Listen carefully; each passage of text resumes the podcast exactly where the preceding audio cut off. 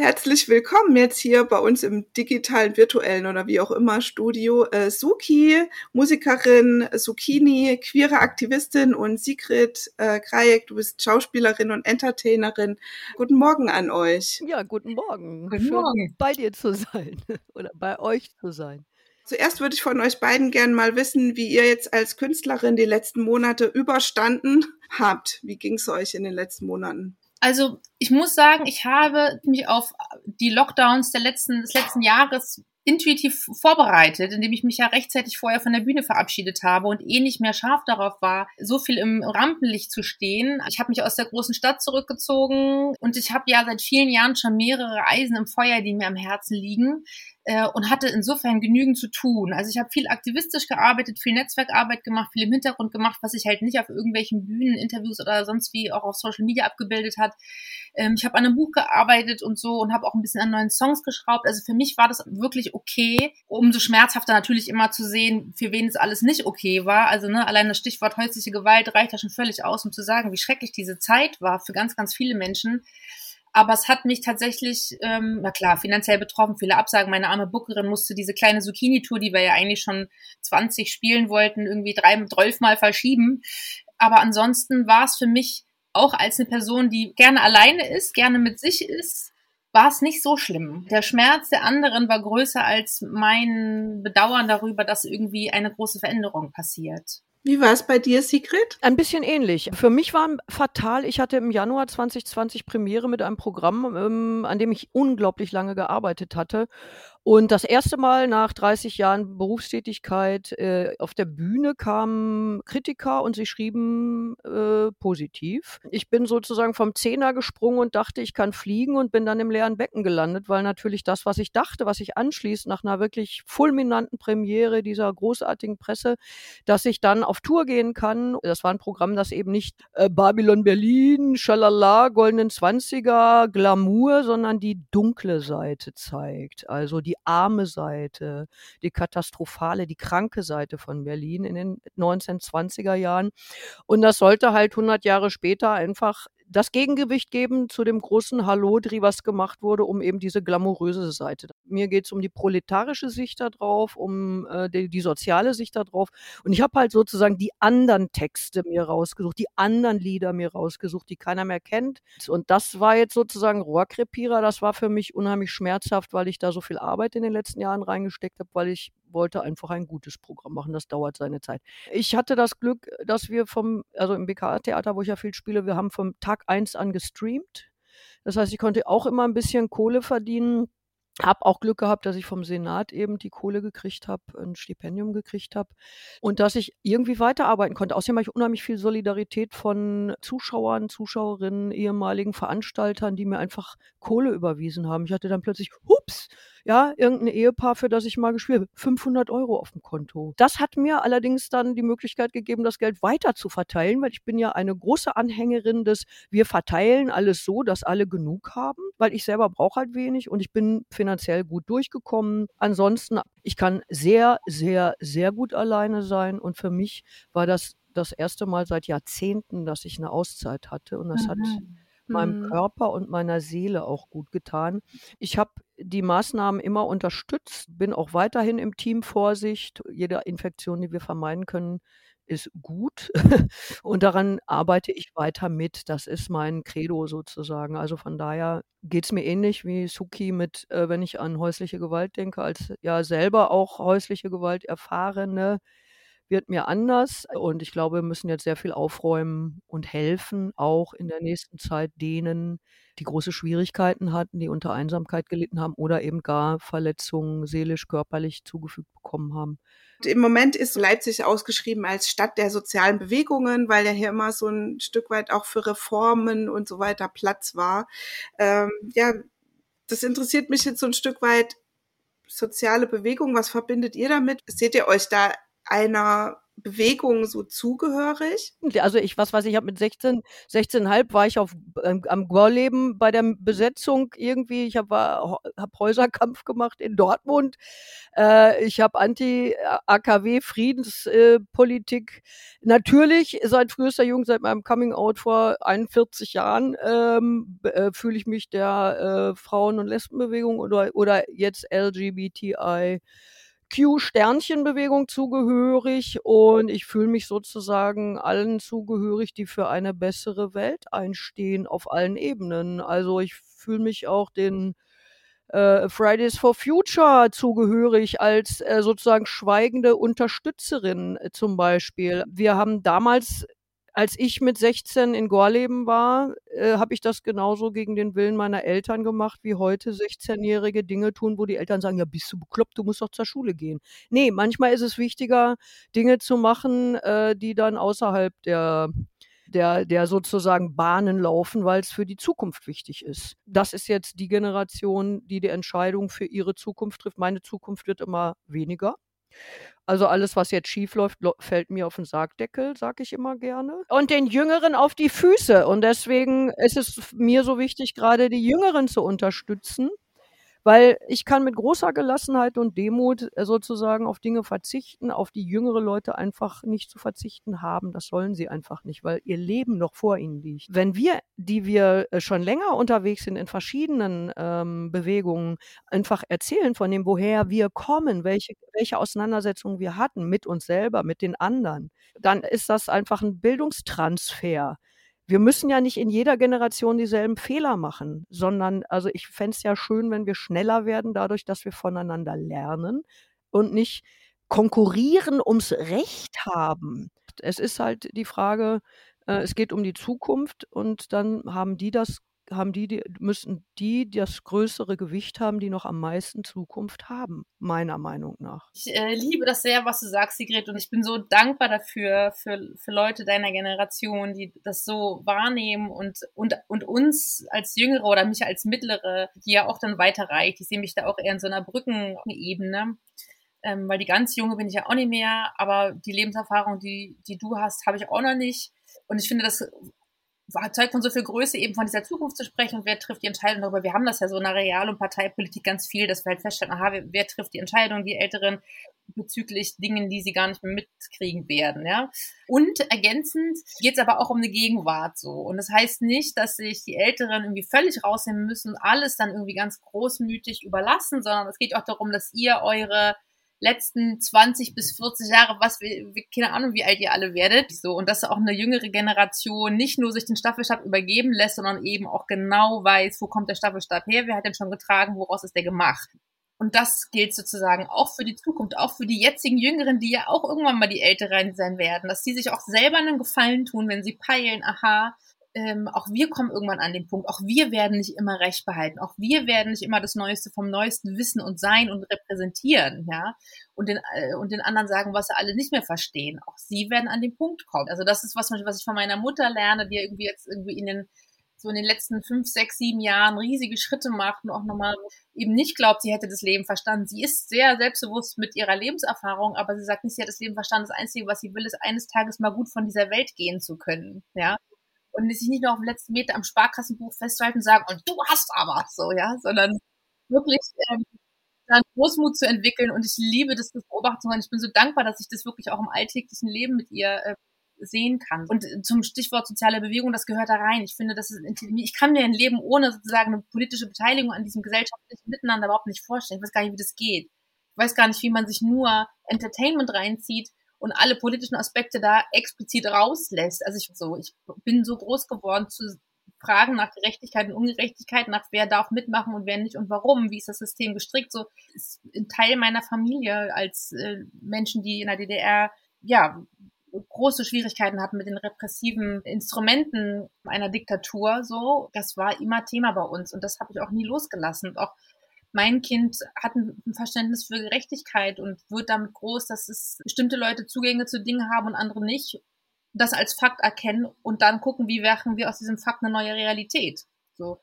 und bauen diesen Fakt ab und schaffen ja einfach eine, ja, die, das, was immer dann so groß romantisch irgendwie nach einer besseren Welt klingt, aber es ist ja genau das. Äh, du kannst gar nicht anders als sozusagen das politisch denken, was du machst. Und das gilt sicher für euch beide, dass ihr ja Künstlerin seid, die so einen politischen Anspruch haben, dass das in die Musik oder in eure Kunst, in, äh, in dein Schauspiel reinfließt sozusagen oder auch ihr damit konkret was ausdrücken wollt. Ich weiß nicht, was fällt euch zu dem Thema noch ein, Politik und Kunst?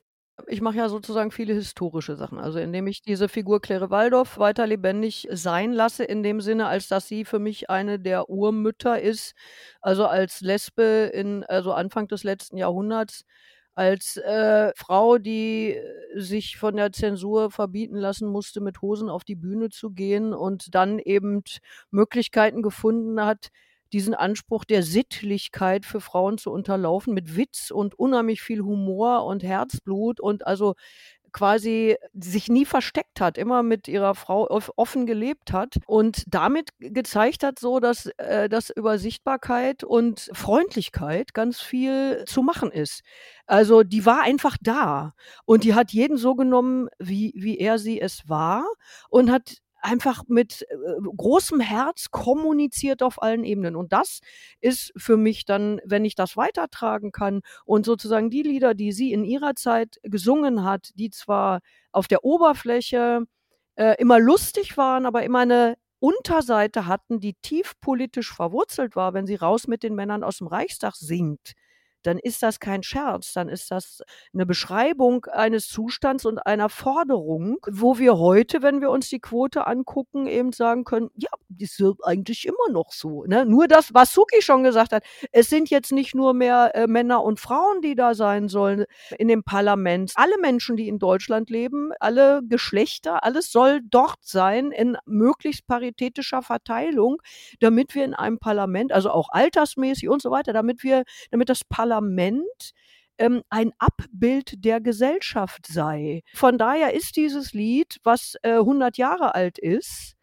top aktuell und politisch. Ähm, deswegen singe ich die Sachen und versuche Historizität sozusagen zu transportieren und äh, die Aktualität der Forderungen, die damals schon gestellt wurden. Und dass wir noch nicht am Ende sind. Ich kann es nicht trennen äh, von, also ich würde jetzt was weiß ich, mein nächstes Projekt ist äh, ein äh, Sommertheater. Wir queer durch den Wald.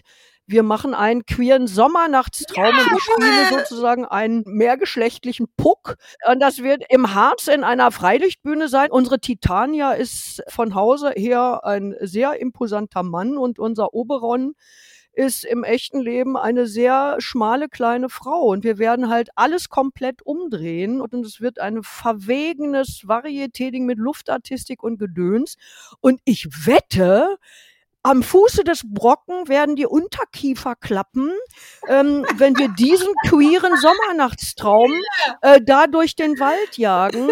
Ich, wir werden Mord Spaß haben. Und wie gesagt, wir werden wahrscheinlich ja. viele Leute erstmal verstören und dann zum Nachdenken bringen. Und das finde ich großartig unterhalten. Das ist ja. Genau. Ich sage immer, Lachen öffnet den Kopf. Wir können uns gegenseitig beschimpfen und sagen, wir sind alle doof. Das schafft Mauern und Schützengräben. Das wollen wir nicht. Wir mit Humor hat es sich immer besser gedacht. Es ist ein Gewebe, ähm, mit dem man da unterwegs ist. Das ist zwangsläufig politisch dann. Also weil es eben um Verbindung, wie Suki vorhin gesagt hat, also Brücken bauen. Also ich fühle mich auch als Brückenbauerin. Man muss nicht alles politisch überfrachten, aber man sollte auch nicht den Fehler machen zu denken, es sei etwas nicht politisch. Ne? Also wir wissen ja eben aus der zweiten Frauenbewegung, dass das Private politisch sei. Das ist eine ganz zentrale Erkenntnis.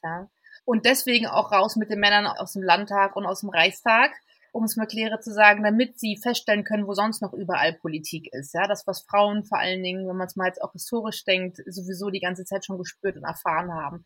Und ich würde noch oben drauf setzen, dass nicht nur das Private politisch ist, sondern auch das emotionale politisch ist, weil es in uns wohnt, so. Und damit ist, weil wir mit unseren Gefühlen immer überall sind. Ich kenne nichts Unpolitisches. Viele Dinge sind nicht politisch intendiert, aber alle Dinge lassen sich politisch auslesen, so. Ihr blickt jetzt beide auf so viele Jahre Engagement zurück. Also wenn ihr da heute so drauf guckt, was hat euch das auch persönlich gebracht? Vielleicht auch, was wünscht ihr euch äh, für das Thema soziale Bewegung für die Gegenwart und die Zukunft? Weil ich glaube, es gibt auch ganz viele Leute, die zu Hause sitzen und sagen so, ja, aber ich allein, ich kann ja nichts bewirken. Für mich ist es für meine Grundzufriedenheit und für den, meinen Lebenssinn gut. Jede und jeder hat so seine eigene Art, Statements abzugeben. Man muss nicht Mitglied in einer Gewerkschaft sein, um, mit, um solidarisch mit den Kollegen und Kolleginnen zu sein. Man muss nicht, weiß ich nicht, in einer Partei sein, um äh, politisch agieren zu können. Man muss nicht in einen Verein eintreten, um irgendwas zu tun. Jeder kann an jeder Stelle was tun. Im Sinne von, wenn ich irgendwo eine Ungerechtigkeit sehe, einzuschreiten. Also mich, mich hat die, äh, die Arbeit in unterschiedlichen Bewegungen sozusagen immer äh, gefördert, hinzugucken mich verantwortlich zu fühlen, meine eigenen Handlungen in Frage zu stellen in Bezug auf kapitalistisches Tun. Äh, das hat mir total geholfen, weil es mir zu einem sehr schlichten Lebensstil äh, verholfen hat und also zu einer Dankbarkeit auch gegenüber dem, was ich habe und nicht zu einem, ich will immer mehr, sondern ich möchte lernen, immer weniger zu benötigen und sozusagen aus mir selber heraus zu schöpfen. Und äh, je reicher ich selber bin, desto besser gelingt mir das. Und am Ende verfügen wir ja nur über unser Tun und das, was wir, also das ist unser Vermögen, ist nicht, was Suki eben äh, schon mal gesagt hat mit dem Sparbuch irgendwie, also sich am Sparbuch festzukrallen, ähm, das nutzt halt nichts. Ne? Was Leben macht, also ich habe mich äh, selber, äh, sagen wir, wohlhabend gemacht, ähm, dadurch, dass ich viele Dinge äh, versucht habe, mit am Laufen zu halten, die ich für notwendig halte, um eine bessere Welt zu kreieren. Und das kann das Lächeln sein, äh, wenn ich aus der Tür trete und mich jemand fast ummetert und anstatt den anzufurzen, einfach irgendwie freundlich zu sagen, holla, Sie haben es heute eilig, passen Sie gut auf sich auf. Es sind so klitzekleine Dinge, aber viele kleine Menschen an vielen kleinen Orten können viele kleine Dinge tun, die die Welt am Ende besser macht. Ja, genau das. Und dazu noch die Systemfrage im Kopf zu behalten und das nicht in, die, in der Vereinzelung nee, genau, sozusagen ja. zu überlassen und, und, das im Zusammenwirken. Ne? Ja. Also ich sehe auch Leute, die dann sagen, ja, ich hau mir jetzt trotzdem meinen Fastfood-Scheiß hier rein, weißt du, von irgendeinem Riesenkonzern, weil ändert ja eh nichts für einen Einzelnen, wir müssen halt irgendwie den Kapitalismus, es muss aus der Kapitalismus weg, so ja, okay, aber in der Zwischenzeit sind trotzdem diverse Rinder gestorben dafür, dass du deinen Burger gerade essen kannst. Also ich glaube, das, ne, das, es geht viel um Balancefragen. Ja. Ähm, also sich nicht aufzureiben, don't set yourself on fire to warm other people heißt es. Mhm. Ja, das mhm. finde ich einen sehr wichtigen Satz, den ich mir auch immer mal wieder deutlich hinter die Ohren schreibe. Und trotzdem ist, also ne, das, das letzte Hemd hat keine Taschen, heißt es, ja. oder? Und das, ähm, klar, ne, auch das ist irgendwie ein Privileg zu sagen, ich kann auf Sachen verzichten. Wenn du halt ein Leben lang nichts hattest, dann äh, ist es auch ganz geil, ein bisschen Geld auf der Bank zu haben, einfach um bestimmte Existenzängste und so auszugleichen oder zur Ruhe zu bringen. Aber wenn man dann wieder da rauswächst, so, ne, dann, und dann wieder sagen kann, okay, ich hatte das jetzt, ich weiß, wie es sich anfühlt, da satt zu sein, jetzt kann ich auch wieder weiter verteilen. Also ich glaube, diese Prozesse zu durchlaufen, finde ich auch einen ganz wichtigen Aspekt. Und du sagst es, Sinnfrage, Lebenssinn, Lebensqualitäten ist genau das der, der wichtige Grund für ein Engagement, für sich selbst und eben für die Gemeinschaft auch diese Balance. Also nicht nur völlig altruistisch, ich opfere mich auf, damit die Welt eine bessere wird. Ich tue es auch für mich, weil ich besser schlafen kann. Aber nicht nur, dass ich besser schlafen kann, ich will auch, dass andere besser schlafen können. Und ich würde mir wünschen, dass Leute das eben auch als etwas ähm, Befriedigendes empfinden, auch sowas wie Verantwortung zu übernehmen, ja. Das ist immer so, um Himmels Willen, mich da, oh nein, wenn es jetzt schief geht, oh, dann bin ich nachher schuld. Ne? Ähm, das ist auch was wir lernen. Wer ist hierfür verantwortlich? Ja, heißt sofort, da kommt die Sanktion. Scheiße, alle wegducken. Also gar nicht erst irgendwie sich um irgendwas kümmern. Aber wenn man erst Verantwortung übernimmt, muss man nachher nicht mehr die Scherben aufkehren. Das ist das Verhältnis, ja. Wie schön ist es, wenn man Verantwortung was übernimmt und dann geht es auf und es klappt, ja, und Leute sind zufrieden, man weiß, du siehst jetzt, alle sind satt, alle sind zufrieden, alle haben sich äußern können, alle kommen sicher nach Hause. Das sind wunderschöne Gefühle, wenn du weißt, das hat alles geklappt und das, dafür müssen aber Menschen tätig werden und das fände ich toll, wenn sich das irgendwie ne, so normalisiert wie Zähneputzen irgendwie, ähm, dass das ein Teil von Menschsein sein kann, eben nicht nur zu konsumieren, mit dem Arsch an die Wand zu kommen, sondern tatsächlich eben auch für andere einzustehen. Ne, nochmal auf, mein, auf meine geliebte Mutter zurückzukommen, die ist seit äh, seit 47 Jahren berufstätig, immer in sozialen Berufen, letzte 25 Jahre in der Arbeit mit Leuten mit Behinderung so und die versteht ihre Arbeit, ohne dass sie die große mhm. Gewerkschaftsfahne schwingt, sondern wirklich Basisarbeit macht. Ja? Also äh, versteht sie ihre Arbeit als hochpolitisch es muss nicht immer die erste Reihe sein. Es braucht nicht immer das Megafon in der Hand. Man muss nicht immer für alles Applaus kriegen und Dinge trotzdem zu tun. So, das sind die Momente, wo ich merke, okay, krass, das, das ist es. Und dann die Rotationsprinzipien, dass auch alle dann doch mal Applaus bekommen. Aber nicht im Sinne des Beklatschens auf dem Balkon für die Pflegerin, nee. sondern dann müssen wir andere eintreten, die für die Tarifänderung sorgen und so ergänzt sich alles. Okay, dann herzlichen Dank an euch beide. Sehr, sehr gerne. Ja, danke an dich und an euch, dass ihr das jetzt äh, digital stemmt und hoffentlich im nächsten Jahr dann live auf dem Marktplatz, würde ich sagen.